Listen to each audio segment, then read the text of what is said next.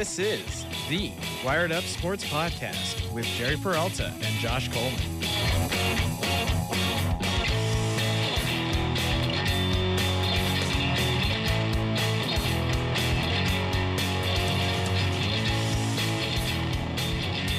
Back here in KMSA Studios, Jerry Peralta along with Josh Coleman here for the Wired Up Sports Podcast. Josh, how are you doing today? I'm doing pretty good. How are you doing, Jerry?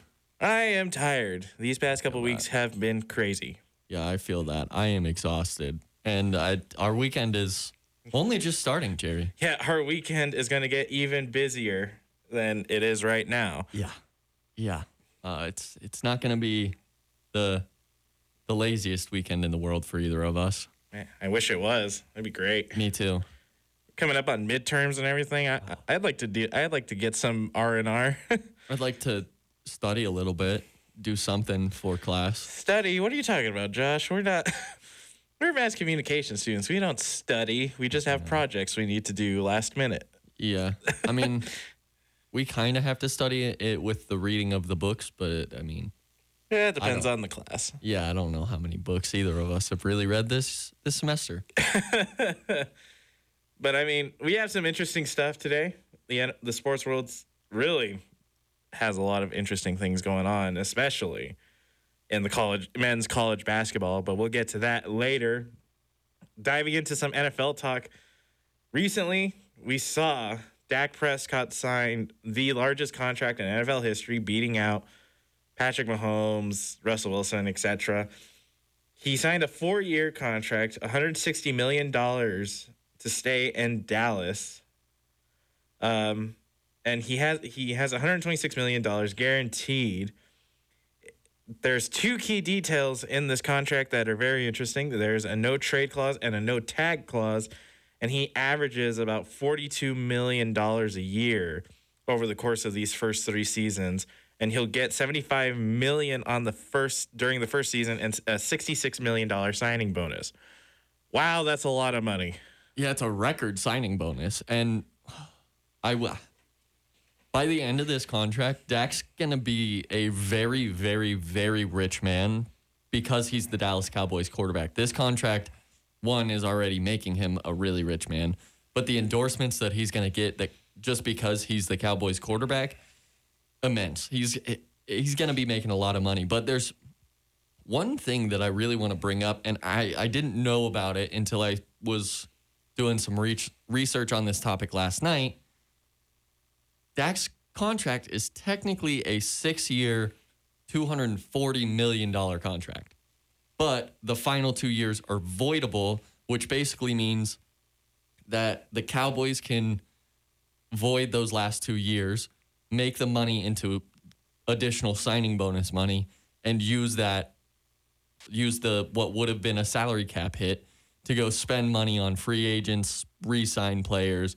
They can do whatever they want with that money. I like that.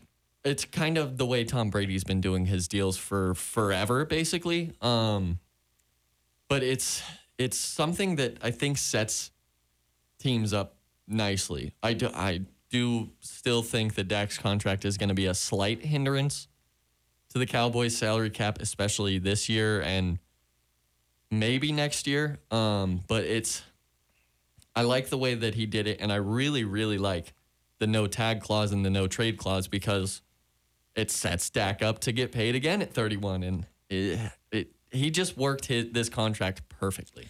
Yeah, and I mean, a- after all the almost pretty much or with infighting within the organization, trying to get himself paid, um, watching Ezekiel Elliott get paid over him, um, Way overpaid. way overpaid. But we'll get we'll get into the overpaid comment here in a second. Um, to kind of give you an idea on why the Cowboys probably signed Prescott to the a record-breaking contract, we have to dive back into t- this last season. Dak Prescott in 2020. I mean, the Cowboys learned from their mistakes, and and we said this initially when, or at least I said this initially when when Ezekiel Elliott was up for a contract. Instead of paying Ezekiel Elliott and then later paying Dak Prescott, let Zeke hold out. Dak, you let Dak Prescott play, and you see how well the team does with Dak Prescott, and then you can determine how much you're going to pay Ezekiel Elliott based off of how good or bad Dak Prescott does. Now, at the time, I wasn't that high on Dak Prescott, so I figured uh, if they did that, he would just, you know, he would just be bad. He wasn't really going to do much. Going back to this last season, though, I mean, Dak Prescott got injured in week, broke his ankle in week five, and the Cowboys' offense just suffered horribly. The, to give you an idea on how bad this was, they went from a unit that was scoring th- over 32 points a game to 21 without Dak to 21 points a game without Dak Prescott. And then every skill position statistically they suffered. Going into the season, uh, Dak Prescott had reset the mark for most passing yards in the first four games, as he already had over a thousand yards. And then the moment he went down, all the everybody's stats started to plummet because they because they didn't have the quarterback. Andy Dalton went out with a concussion, so you were stuck with Ben DiNucci. I mean, there's there's so many variables there that came out of Dak Prescott going down, and we saw what happened. The big thing, though, and Josh and I talked about this, was of I believe he was a former da- uh, Cowboys. Michael Irvin, Hall of Famer. Yeah. He made a comment that me and you, me and you kind of, that me and you disagreed with. But basically saying that Dak Prescott's leadership ultimately will lead him to becoming the next Tom Brady. We did not agree with this, and here's why. There, there's so many other players. If you're going to compare anybody to Tom Brady, I, I would say the closest one could potentially be Patrick Mahomes. Yeah, they. I agree with that. I think now they don't do the same thing skill wise, but I think the next closest to that Patrick Mah- or Tom Brady level determination and willfulness to just get it done. I think Mahomes is the next closest. The, I just felt like not to slander Dak or anything, talk badly about him. I just don't think he's ever going to be a Tom Brady esque quarterback. They do similar things. Dak's way more athletic, but they both can throw the ball anywhere on the field. But Dak does not have the instincts and the natural just ability to make plays and the right plays at quarterback like Tom Brady does. And I'm there's not a, not many guys who do. It's Tom Brady's in a league of his own. Patrick Mahomes can possibly get there, and it, it's just not something that is really set up for Dak. He's not going to be a, a Tom Brady quarterback style. It's it's just never going to happen, and it's partially because it's the Cowboys. There's always going to be a bunch of distractions. Tom Brady has never had that. No. Well, and you also have to take into consideration too. You make a comment like that, you are excluding so many other quarterbacks who exemplify great leadership, like Tom Brady, and you're just putting them to the side for the sake of oh, this guy in particular because he's a cowboy Yeah, is going to be is going to be the next Tom Brady. And again, there's nothing we don't have. I don't have anything against Dak. I mean, at this point, he is he's going to at least he- last season before he went out with injury, he showed that he was at least an elite quarterback. I would agree. He he showed that much. Um, I mean, he became the first quarterback ever to throw for 450 yards in three consecutive games. Yeah. So I mean, he's shown that he can do that much. Whether he'll have the level of success and be as good as Tom Brady, I doubt it. But I mean, like Josh said, Tom Brady's in a league of his own. There's really there's no there's no chance that we see anybody come close to being in Tom Brady's league level. And then I and I, I say the closest one is going to be Patrick Mahomes because Mahomes has at least the longevity to be able to be great for a long time. Well, and he's also started similarly to Tom Brady with one Super Bowl, multiple appearances. Um, he's already got the MVP, which Tom Brady didn't have at this point in his career. But I mean, Mahomes has all of the tools and all of the capabilities, especially with the Chiefs and their roster, to possibly get to six Super Bowls. I don't think Dak is ever going to get close. He might get one or two. I say Da- I say the Cowboys will eventually with if they keep Dak and they actually are smart with how they set up their team, they could potentially make it to a Super Bowl. That's where I just don't trust it. Is Yeah. them being smart, setting up their team and building the right roster. Getting to the team though, the organization. This contract signing did not come without some form of, backlash, uh, regret. I, I don't know. Jerry Jones. I mean, we're seeing that with Jerry. We're seeing this particularly with Jerry Jones. I can't tell if he's being sincere or if he's being if he's being passive aggressive or if he's upset about this. It's a per- l- little bit of both. yeah, pretty much. Jerry Jones made a comment that the, that the Cowboys overpaid for Dak, and in the comment he sco- he says this: "If anyone has ever taken advantage of me financially, I'm proud it's the one next to me." What? Yeah, I. It just feels like a backhanded compliment. Yeah, and we'll get into that because he he follows that up with the truth. Truth is, most anything that I have ever been involved with ended up being special. I overpaid for every. I ended up being special. I overpaid for every time to the end. Anytime I've tried to get a bargain, I just got just that. It was a bargain in a lot of ways and not up to standard. What? Is he calling out Tony Romo? Is he calling out? Is he calling out Tony Romo, or if he is he actually making a comment at Dak Prescott? I can't tell. I I Th- know. th- th- this is th- these comments are so backwards. Uh, Like they they leave the realm of reality because you can't tell if he's being sincere or being serious or being sarcastic. Yeah, it's.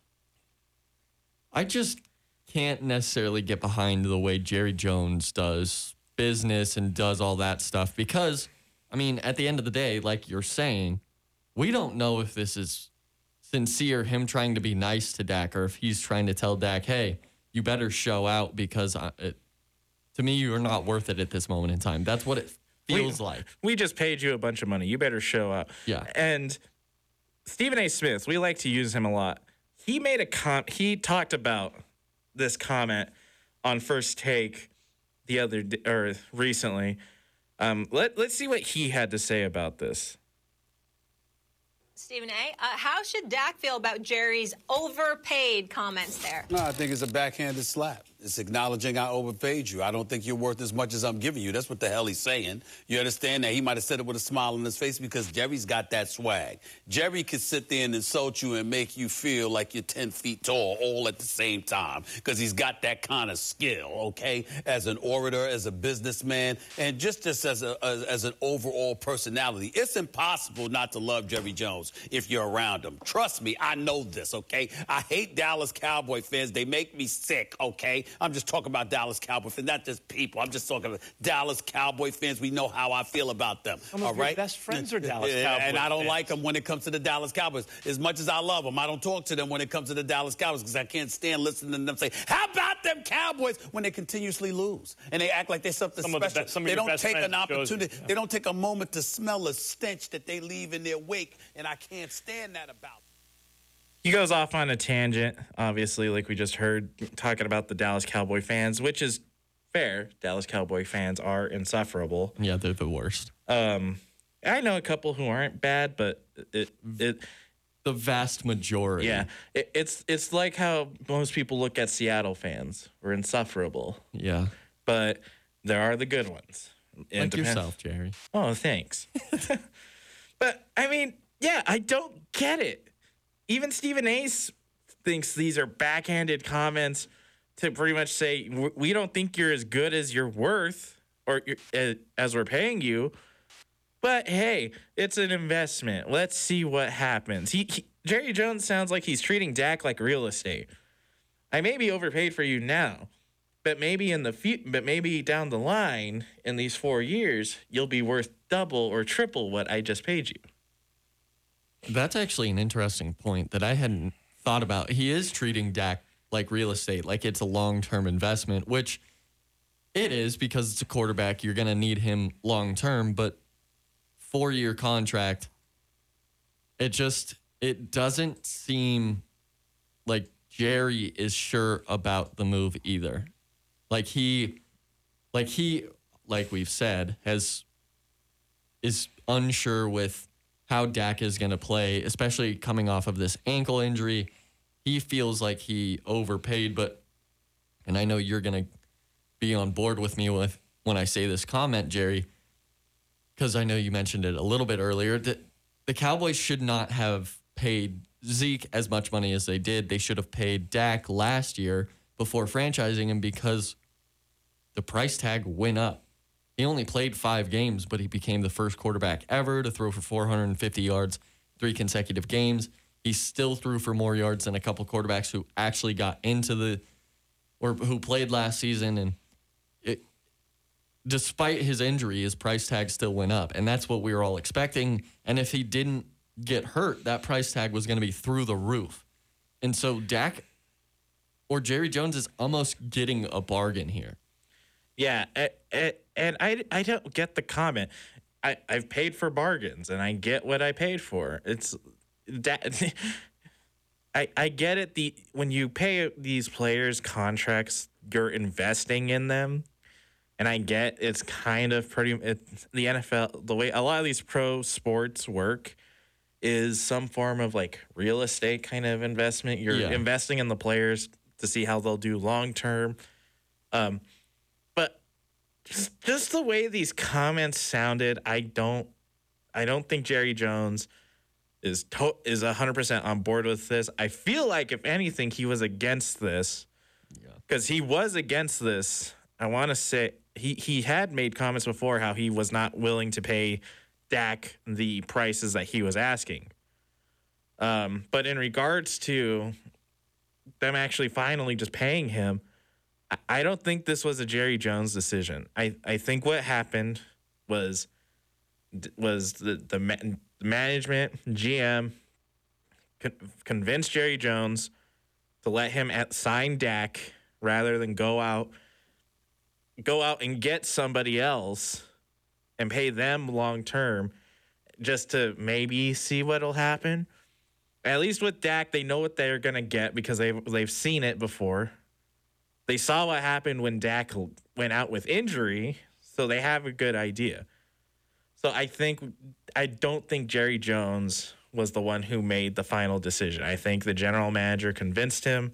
He said, "Okay, but we're only going to go for this long and we're and we'll just pay him the max amount cuz that way once he's done if if we decide we want to get rid of him, then then all that cap space will be ready to come back once we get rid of him."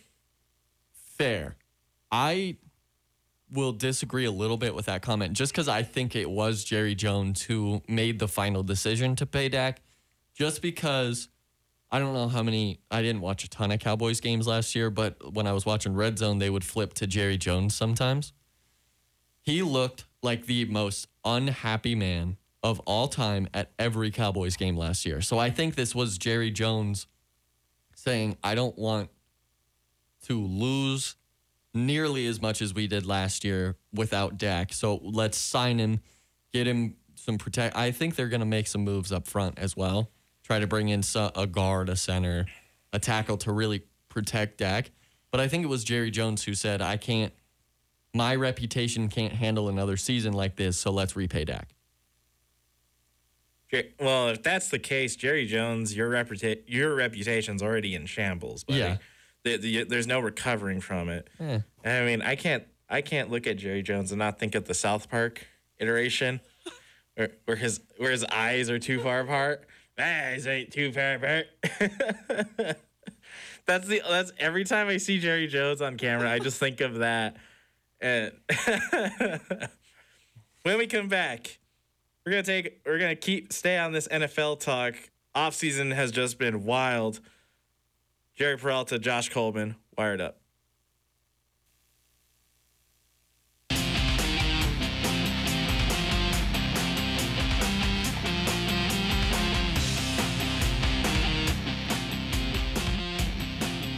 Back here on Wired Up, Jerry Peralta along with Josh Coleman.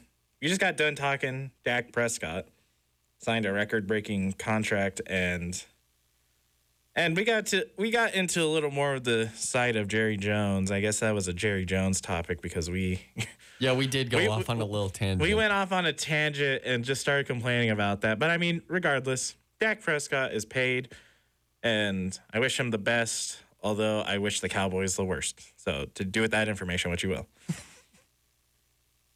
Josh, the NFL offseason. I mean, this this offseason has just been wild, if I do say so. Yeah, the only thing that hasn't made it truly wild is the Deshaun Watson trade, which we're all waiting on. We're waiting on that. And according to, I want to say it's the GM of the Texans, that Deshaun Watson will stay with the Texans. They they are not going to. Both the GM and the head coach have said similar things along the line of we're committed to Deshaun Watson. He's yeah, he, he's our quarterback. Um, we're we're committed. You guys ain't treating him like he's committed. You didn't sign. You you don't re-sign Will Fuller, who is probably the now best receiver on your receiving corps. oh, corps. he's the best receiver in that on that roster. So you don't sign him. You haven't really made any moves. You, you- the only move you made was you signed Mark Ingram at running back, which eh, eh. Yeah, doesn't do a ton for him. You, Plus, they are not they are not treating Deshaun Watson like they respect Deshaun Watson. And they are not treating Deshaun Watson like he is your guy. I'm sorry. yeah, it's. I I expected some sort of reconciliation to happen at this point, um, but that doesn't seem like it's going to happen.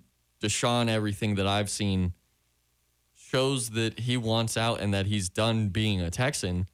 But I, I don't understand where the sentiment of he's our quarterback, he's our guy, he'll be here next season. And I don't understand where the sentiment comes from because Deshaun Watson has said on multiple occasions, I'm not coming back. And it seems like he is willing to accept the fines that are going to come with him potentially not playing the the next season.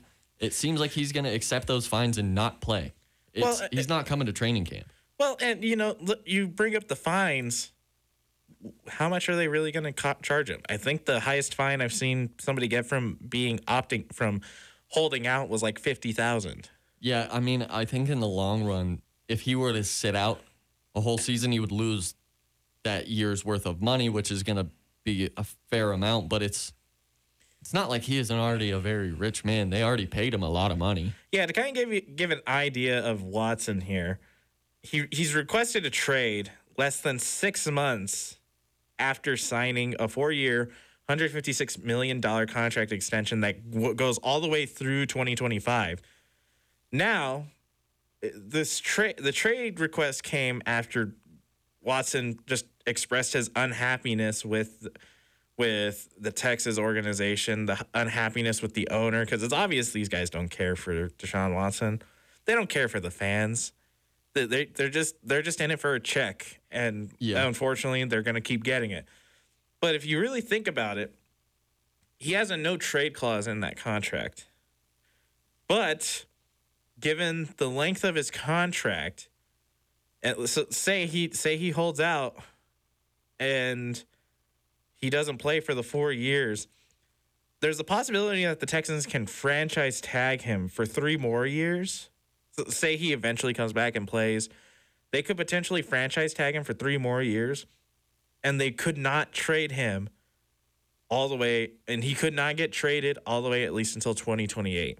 The Texans would have the rights to Deshaun Watson for that long, which I get why Deshaun Watson wants out of there now. Yeah, the the no trade clause in his contract actually benefits him in this situation because he can if the Texans do trade him eventually, he can choose whatever team he gets traded to because he can break or break the no trade clause or um accept I can't remember the technical term for it, but basically break the no trade clause so that he can get shipped off somewhere else. But Wouldn't it be The- funny if Deshaun Watson holds out, signs up, signs for a different team, but says he's the twin brother brother of Deshaun Watson, Deshaun Deshaunny Watson?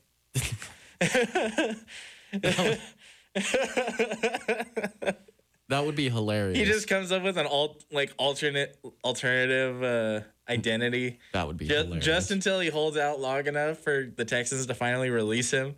So he's still he'll still be getting paid. he'll still be getting paid from the from whichever other team he plays for, and then he could use that money to pay off the fines from the Texans. That would be that would be legendary if that ever happened. but the whole controversy with Deshaun Watson starts with the Texans just not interviewing Eric Bieniemy. They eventually do in the offseason, but it's like three weeks after Deshaun Watson has had asked for it. And to be honest, I don't understand why he wasn't interviewed anyway. Bieniemy to me is one of the up and coming head coaches that is eventually going to get a job and take over a team, and they're going to be so good with Bieniemy as their head coach. He's a tremendous offensive mind, and he would have paired perfectly with Deshaun Watson. So I don't understand why now you're really invested in Deshaun Watson when you when he said that's the coach that I want to play for, and you don't even give him an interview until three weeks later when Deshaun Watson has asked for a trade, said I'm not playing for you guys because of this, and then the, the relationships basically are soiled. It- and then you interview Bieniemy as basically a consolation, like, "Hey, we'll do this just so you stay because we didn't, we kind of called your bluff. We didn't think you were actually gonna ask for a trade and want to leave." Yeah, and in regards to that, Deshaun Watson, I, I mean, to be honest, the relationship was frayed the moment DeAndre Hopkins got traded Yeah, I don't. because Billy O. Stooge, man. because the moment that that trade happened, it was clear that soon Deshaun Watson is probably gonna want to be gonna leave not far behind. Yeah, I'm sure that trade, the trade for, I just forgot his name, the Dolphins tackle who they paid a ton of money to. Oh, I don't even remember his name, but I know who you're talking about. Yeah, and then the David Johnson, like both guys ended up costing the Texans more money than if they would have just paid DeAndre Hopkins, and then they wouldn't even be in this situation. Although Billy O'Stooge still may be their coach if that's the situation. Uh, so win lose. the the new head coach of the Texans, um, trying David Culley, um, you know, he was asked about Deshaun Watson, and he said, "Deshaun Watson is a Houston Texan, and we're committed to him. And as of right now, there is no contingency plan if Watson chooses to sit out rather than play for Houston. Poor planning on your part, Houston." Te- apparently, according to this article, the Texans head coach met with Watson over Zoom like last month. And the quarterback reiterated that he never wants to play in Houston again or play for Houston again. The head coach Culley deci- declined to to answer to say what they discussed as it's he's keeping it between those two. But according to Culley, the the organization and the team's invested in Watson, but Watson's not invested in the team. And and you know, I, this is my thing. We'll, we'll, we'll get into the other parts of the free agent of the offseason here in a second. I'm just going to make this point. It's so, I, I think it's a good thing that we're looking at this story and it's not we're not seeing anything any kind of um kind of attack pieces on Watson for being like a bad team player and stuff. Because it- because this is one of those situations where a player holds out for something and then you look at that and then we see the articles like oh he's a bad team player. He's not he's not a leader. We don't even want him anyway. This is one of those situations where it's like yeah we kind of see why he's upset and we see why he needs to go or why he wants to leave Yeah, I think the NFL is moving towards kind of what the NBA's marketing style, whatever you want to call it, but it's a players' league. The NBA is a players' league. They run everything, whatever they want usually happens.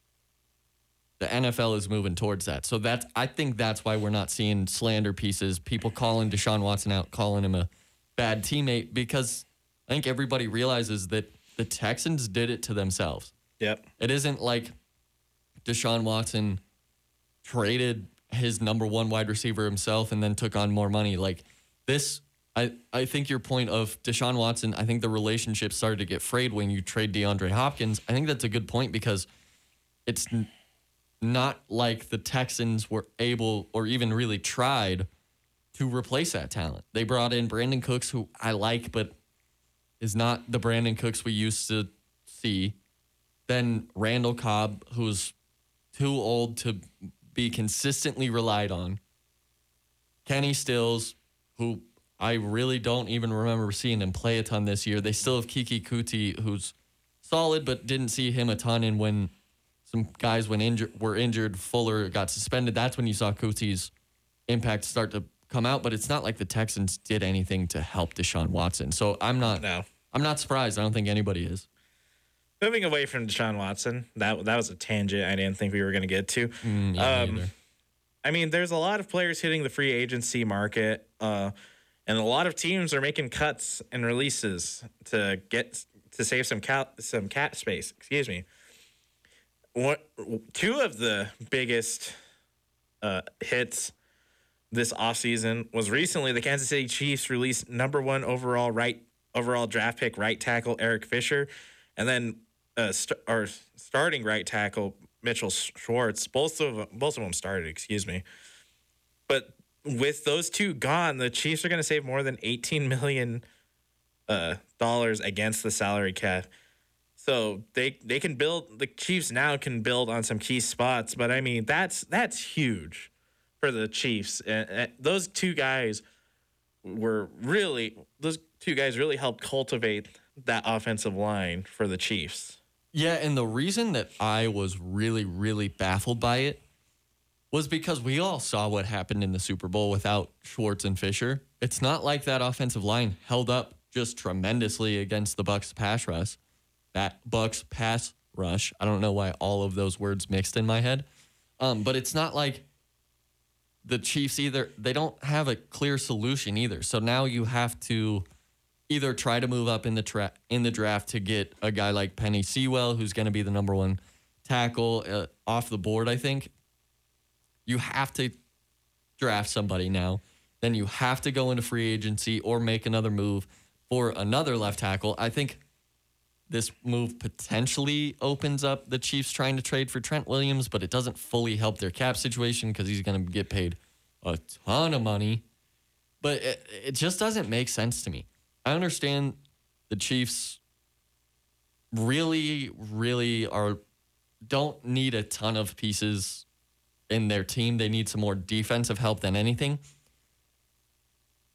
But if this move is just strictly cap decisions, I guess it makes sense. If it's if they're if we're looking at everything, it doesn't make sense to me. You just cut two guys. I they are 30, both are 30 or older. But it's not like they've really dropped off either. It's it this decision has to be just a strictly a salary cap move because why would you cut both? Like it, in my mind, you wouldn't want to cut both of your starting tackles. You would want to keep one if you're going to move on from one. You would want to keep one to keep some continuity, some chemistry across that line. Bring one person in, make that chemistry happen, and then get rid of the other in a year or two years. So it just doesn't make sense to me. Yeah, I don't get it either. Um, another big thing was the Patriots re-signed Cam Newton to a one-year contract.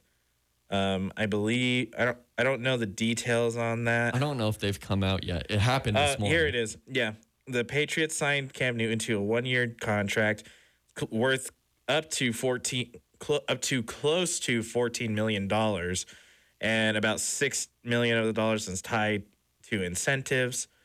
So, in that in that in terms of the Patriots, it looks like they're just trying to keep Cam Newton to be the uh, kind of like teacher or the development guy for whichever quarterback they draft in or they pick up in the draft. Um, which I think is it's not a terrible idea.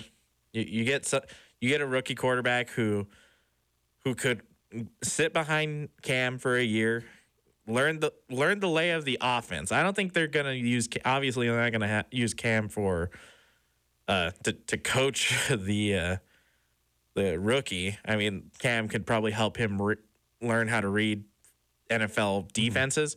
But I mean, realistically, Cam's style of play just doesn't fit a lot of the rookies that are in the draft this year. Yeah. Um, so real, so realistically, I could, I, I think Cam's just there to kind of help whoever the Patriots pick up learn the offense really easily. Um, and then I think Cam either Cam's gonna hit free agency next season. I'll say that much. He'll hit it. I don't know where he'll go. I don't even know. I don't know if he'll even get picked up, but he'll hit the free agent market next season. the football team will sign him. That'd be great. That'd be hilarious. I just one, I love saying the football team. Two, I just I think that that's where he goes. Meet up with his old coach Ron Rivera, who is still a big Cam Newton fan. It's just the most sensible place because it's going to be a scheme that he's played in before. And to your point, Cam one doesn't really fit the Patriots' offensive scheme a ton, but he doesn't fit a ton of schemes just around the league. Cam's perfect fit was with Ron Rivera, and especially like we saw in that 2015 season, it really works out when both are both are doing well. But I don't know. I just didn't. I don't fully get the Patriots re-signing Cam just because it's not like you're gonna get anything or a ton of different looks from last year. I I know they had the most guys opt out, but it's it's it's not like Cam is a game changer still. He's getting a little older. His arms not looking like what it used to be. It just doesn't fully make sense to me. I I actually somewhat expected the Patriots to go all in on a guy like Matthew Stafford. That there's rumors swirling that they're gonna go all in on Jimmy G and try to make him a Patriot again, but I don't fully know about that one. Um, I, I expected them to go all in on a quarterback this this offseason before we got to the draft, and I know we're still a month out of the draft, but I, I don't know. I just don't fully get the Cam signing because it's not like he played that well in the system last year. And I understand he got COVID, but it's it's not the Cam that we're we're used to seeing. Yeah. What? It, hell, even Tom Brady signed a one-year extension. He's not even a free agent um, with yeah. the Bucs. So that's it's kind of how interesting this is. This is. The Saints are cleaning house. They kind of have to at this point. They're about to be way over cap space. Yeah, the Saints have to clean house. They have to clean house. Um, I mean, uh, one of the biggest releases or just non signings that I saw, and I'm baffled that they, that the, that he wasn't re-signed. Kenny Golladay for the Detroit Lions. I mean, this dude is probably was probably like he he could have been the next Megatron for Detroit because he was getting up there s- in terms of statistics. Yeah, and he's got he's not as thick as Megatron, but he's got that same kind of height, that length that Calvin Johnson had.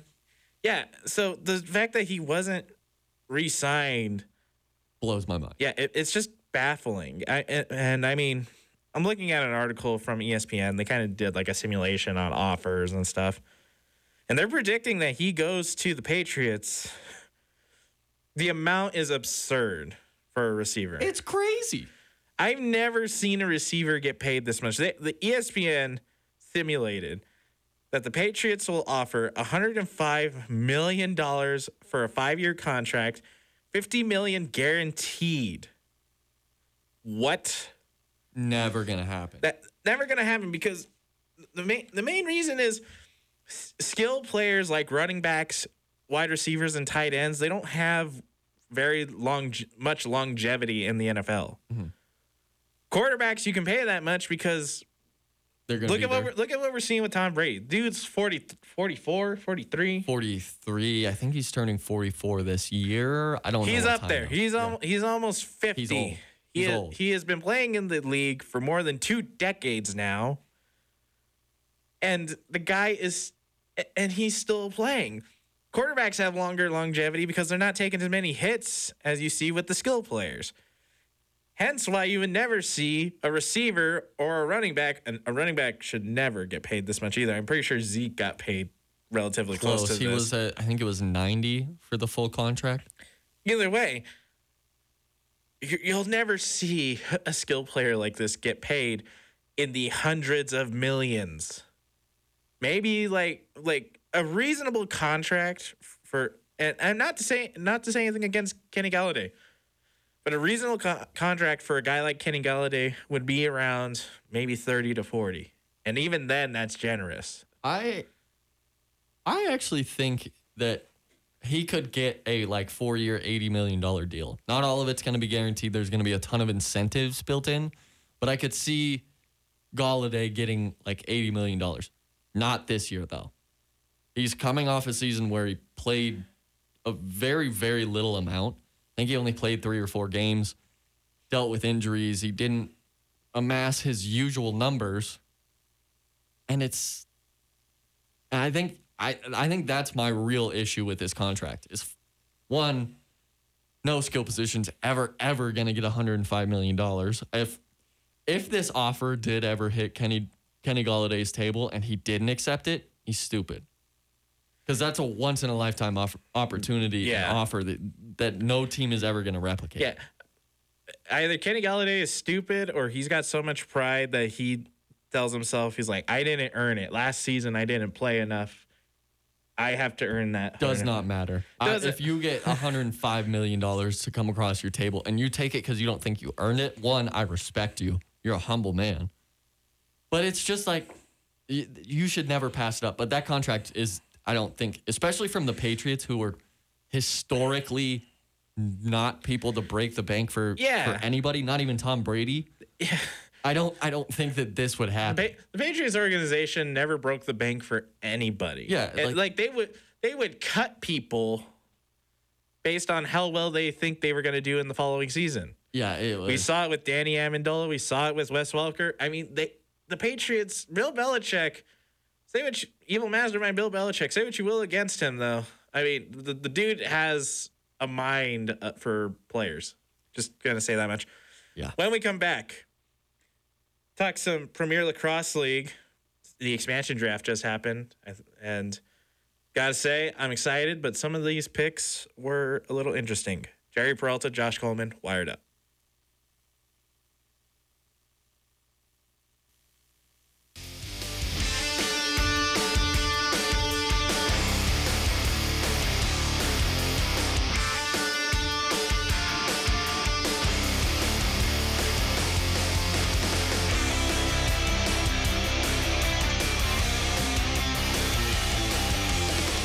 Back here at the KMSA studios here in Grand Junction at Colorado Mesa University.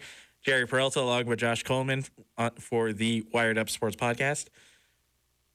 We just finished talking some NFL, but recently we've been talking a lot of Premier Lacrosse League, and we're going to continue that trend of talking a lot of Premier Lacrosse League because recently the expansion draft happened. The Cannons, are, the Cannons Lacrosse Club is now official, and we have the first 18 players on the roster. Technically 19, because we know Paul Rabil is also a cannon. Oh yeah, so 19 players, give or take, give or take a few.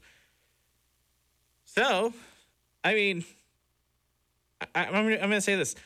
It it they I'm not mad at the picks. I like I think they put together a really good team. Uh, there's just a couple that I questioned. My main one, my main one. They picked up Jacob Stover at goalie. The, the Cannons only picked up one goalie in the expansion draft, which is which makes sense. You have both the entry and the college draft coming up here. So, you know, maybe not get all your goalies here in the expansion draft. But um, my only thing, I have nothing against Jacob Stover, but are you seriously going to tell me you're going to pick up Jacob Stover over Jack Kelly at goalie? Yeah, I mean, we both are we're we're on the same page with this with this pick because God, I somebody just needs to give Jack Kelly a chance. That's all I want. the disrespect towards Jack Kelly continues. Um, not not to disrespect Jacob Stover. He's a really really good goaltender, and he's big. He's a big body in net, but I don't think he's more consistent than Jack Kelly. I just I both have similar styles of playing goalie, but Jack Kelly is much more consistent. He's I think he makes more dramatic saves. Like he'll make the big stops more often than Stover will. But I just I just don't get it. I I for I thought for sure Jack Kelly was a a lock for the Cannons goalie. A lock. But they took Stover and I can't necessarily be mad because like I mentioned Stover's a good goalie. He's consistent. I don't think he's more consistent than Kelly, but it, it's not like they went wrong here. It, they they did not pick a, a bad goalie here. Um, I just didn't fully understand it. But that's not even my biggest issue with this, Jerry. Yeah, go ahead, Josh. What's your biggest issue? I don't understand taking three faceoff guys. They take Drew Simoneau at nine, Brendan Fowler at 14, and Thomas Kelly at 15. If you take Simoneau and Fowler, you don't need Thomas Kelly. One, because Fowler and Kelly, yeah, they do a little bit different things, but they're more similar than Simoneau is similar to everybody else. They all do different things at the faceoff X. They do different things winning it. But no team in the world needs needs three faceoff guys because one of them either isn't going to make the roster or he's going to get moved. Like that, Well- it it does not make sense. Let, let, let me give you my thoughts on this. I honestly think it's a stroke of genius. Now, here's why. Now, Josh, I see you shaking your head. Listen to my thoughts before you shake your head. I'm trying. It's a stroke of genius because it's exactly they're doing. They're going to do exactly what you said, Josh. They're not going to keep all three of them. They're gonna. They're they're they're most likely going to keep Drew Simoneau.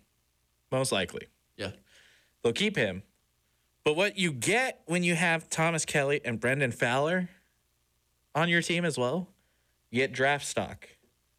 You can trade you can trade them away for specific players to teams who need face-off guys, a la Redwoods, a la whoever else, because I don't remember who else needs a oh, face-off guy. Redwoods and the Water Dogs, really. That's it. Yeah. So you have draft stock there. Actually, no, the Water Dogs don't need a faceoff guy. Either way, you have draft stock. You could get you could trade one of those guys away, maybe get a player back, trade the other guy, get a draft pick somewhere. It's actually really genius if you think about it, because they're gonna they're obviously not gonna keep all of these guys. Because real every lacrosse team should either have one or two face-off guys. Most PLL teams keep about two on the roster, if unless you have like a a Trevor Baptiste or a TD Ierlan who is Yeah. going to get drafted. Yeah. So, so most likely, one either Brendan Fowler or Thomas Kelly is going to get traded, and I think that's actually a smart move on the Cannons. I, I didn't mind it because I get what they're trying. I understand what they're trying to do.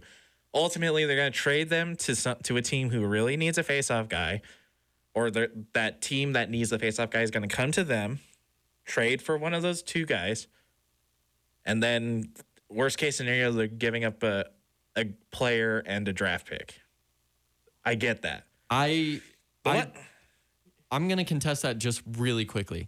I don't think Thomas Kelly or Brendan Fowler are worth draft stock. The the most you get for them is a third round pick. Exactly. That you, you you're uh, you're obviously not going to get first second rounders, but you can you can build up for a thir- you can build up for a third rounder in the college draft and get that and get somebody out of there. I don't think somebody would take Thomas Kelly over a potential young guy. One, because Kelly is getting older. He's been in both leagues. Well, I mean, mo most likely we wouldn't. I, I, I think if anybody gets traded, the, whoever It would be Fowler. It's going to be Fowler, Ma- and Thomas Kelly will stay because obviously no team is going to want Thomas Kelly. Not nothing against him, but like you said, Josh, he's older. The reasoning though is they they will take a Brendan Fowler for a third round pick. But you but Depends, and you also have to look at who has a lot of picks. The Cannons could potentially steal like a late round pick from the Atlas.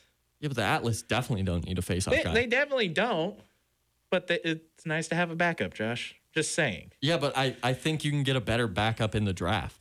I don't think any of these guys stand out more than anybody coming into the league. Like Alex Woodall, who's coming into the entry draft, probably one of the better face-off guys coming in from the MLL. Yeah, but he's, he's- gonna be a top five he- face-off guy in the in the PLO. Yeah, but he's not gonna. He, he will not last on the board though. No, I know. That's what I'm trying to say. Is one, the Cannons could have grabbed Alex Woodall in the entry draft, or the no entry draft. Sorry. Yeah, or the they could have gotten. Um, dang it! I just forgot the face-off guy's name. But they, there's TD Ierlan definitely getting taken first or second in the collegiate draft. But there's guys coming in that can make an impact in the face-off X. Uh, I just it doesn't make sense to me to draft three. I, I, get where they're coming from. I, I think they're potentially just going to trade away Brendan Bre, Bre, Brendan Fowler. God, I could not say his name. And that's what's going to happen. They'll, the last topic before we take a, another quick break before we get to the final topic. The last thing, why didn't you take Miles Thompson? I, I was sad about because they picked up Clark Peterson and he played for the Redwoods. But then I saw that Miles Thompson was on the board and you picked Clark Peterson over that, and then I just got angry. Yeah, Because if they're because they have the because the Cannons have number one in the entry or entry draft, and you're obviously gonna pick up Lyles. Why not pick up Miles? Yeah. the Thompson brothers. Bring him back. They would have torn it up together. Yeah, they're the only two players to ever win a Tewaaraton award, which is the Heisman of lacrosse in a collegiate lacrosse. And so it it doesn't make sense to me. You can have Lyle and Miles in that chemistry and be just superior at the attack position, but they they didn't, and I, I don't get that either. When we come back, we're gonna talk NC double. We're gonna talk college men's basketball because, I mean, just things are happening it, leading up to March Madness. Jared Peralta, Josh Coleman, wired up.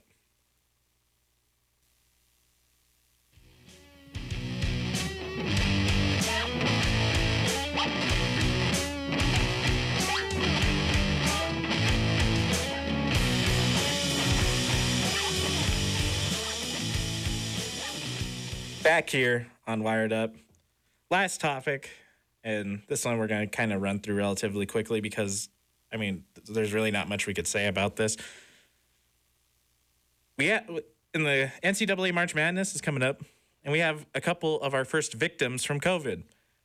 What I mean by that, Duke, a, a team who I consider the powerhouse in NCAA college men's college basketball because regardless of how well they play in the regular season, they always seem to go pretty far in the March Madness tournament. Unless they're a two seed. Yeah. I don't know why they cannot get out of that first round of the if they're a two seed. They almost always lose to the 15. Yeah, I don't get it either way.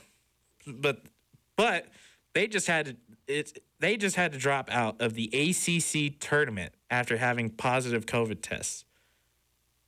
And I mean, this is this is re- crazy if you think about it because this is going to break a 24 year long streak uh, for NCAA tournament appearances dating all the way back to 1996.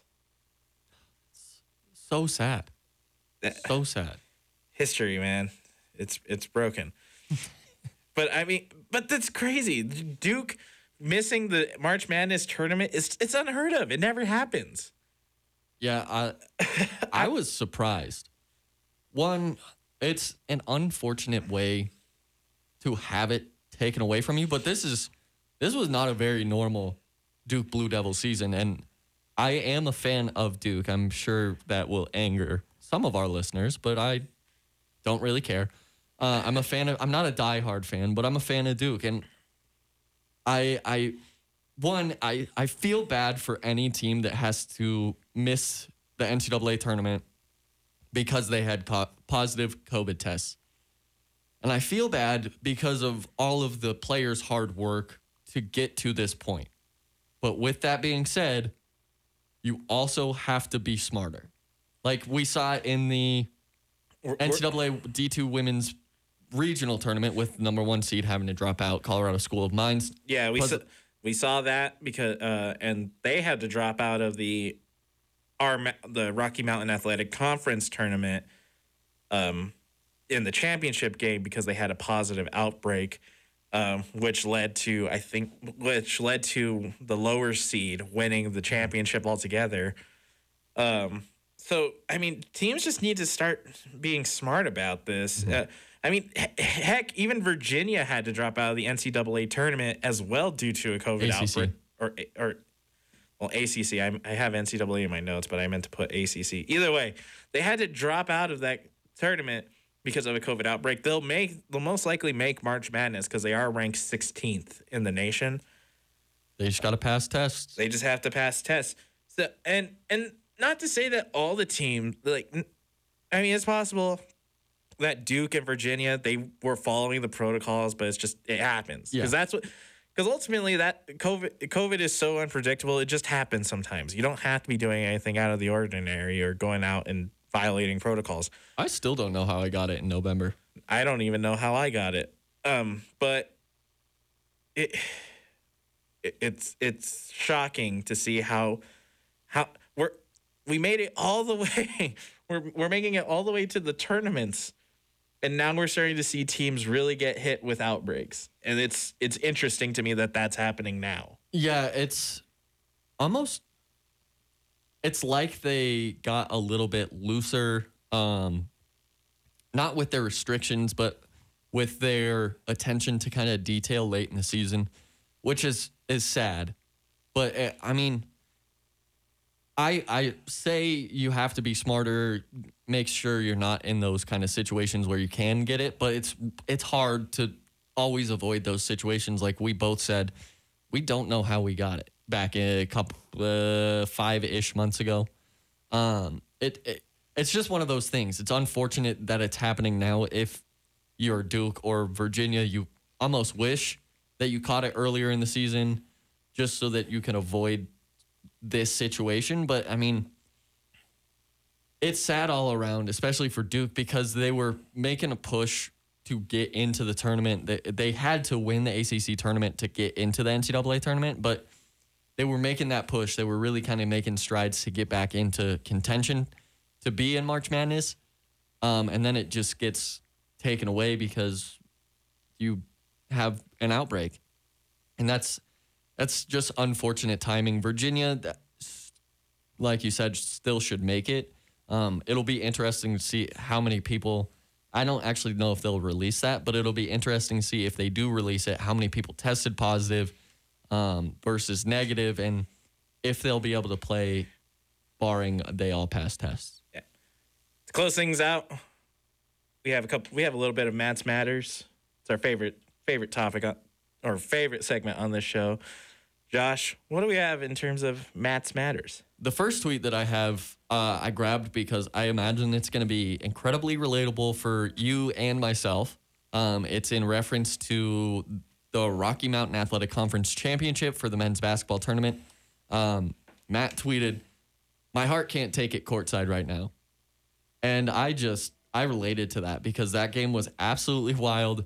Mavericks, CMU wins by one point in overtime. It was I think I said that on the call that because we both broadcasted the game. I think I said that in the on the call of my heart can't take this right now. Like it was so intense. Yeah, that game was ridiculous, and it was nice. It was fun that we were the ones who were doing commentary for that. But man, that game was crazy. The the art the Rocky Mountain Athletic Conference men's championship game. That that's the game we were talking about. That one was just ridiculous. It was wild. It was wild. Uh, the other tweet that I have, I only pulled two today because I couldn't find a ton that would have been really fun to talk about. Um, the other one is yet another tweet that I think we will relate to. Um, it's in reference to the baseball season, and it says, and I believe this is a retweet from Matt. Um, no, it's actually Matt's tweet. Sorry, excuse me. It says probably the least interested I have ever been in, in a baseball season. Reading national articles talking about the re- rebuilding teams and the Rockies are being made fun of constantly. CBS Sports says that they look lost. It hurts. It hurts, man. Uh, I don't relate to it. I think it's funny. I, I I, Jo- Josh, I mean, we're not the biggest baseball guys here. no, but it. I at least usually have some excitement for baseball starting back up, just because the plays. The issue I will have with the baseball season is the month gap, the month, month and a half gap where there's just no sports going on outside of baseball. That's really when I have an issue with it. Because you're just like, I'm sick of baseball. Something Yeah. else happened. Yeah, that's usually what happens. But I, I But hey, hey, that month and a half gap is gonna be filled with baseball and lacrosse. Yes. Um, but yeah, I was just I was just like, yeah, I don't care about baseball this year, especially the Rockies. I usually have some interest in how the Rockies are doing. I know it's just gonna be terrible. Like it's gonna be a horrifying season for them. So I'm just uninterested in baseball in general right now. Yep. That's gonna do it for us here on today's episode of the Wired Up Sports Podcast. If you li- if you missed today's live show, go you can go back and listen to us on Apple Podcasts, Spotify, anywhere you listen to podcasts. I've been Jerry Peralta along with Josh Coleman. You have been listening to the Wired Up Sports Podcast.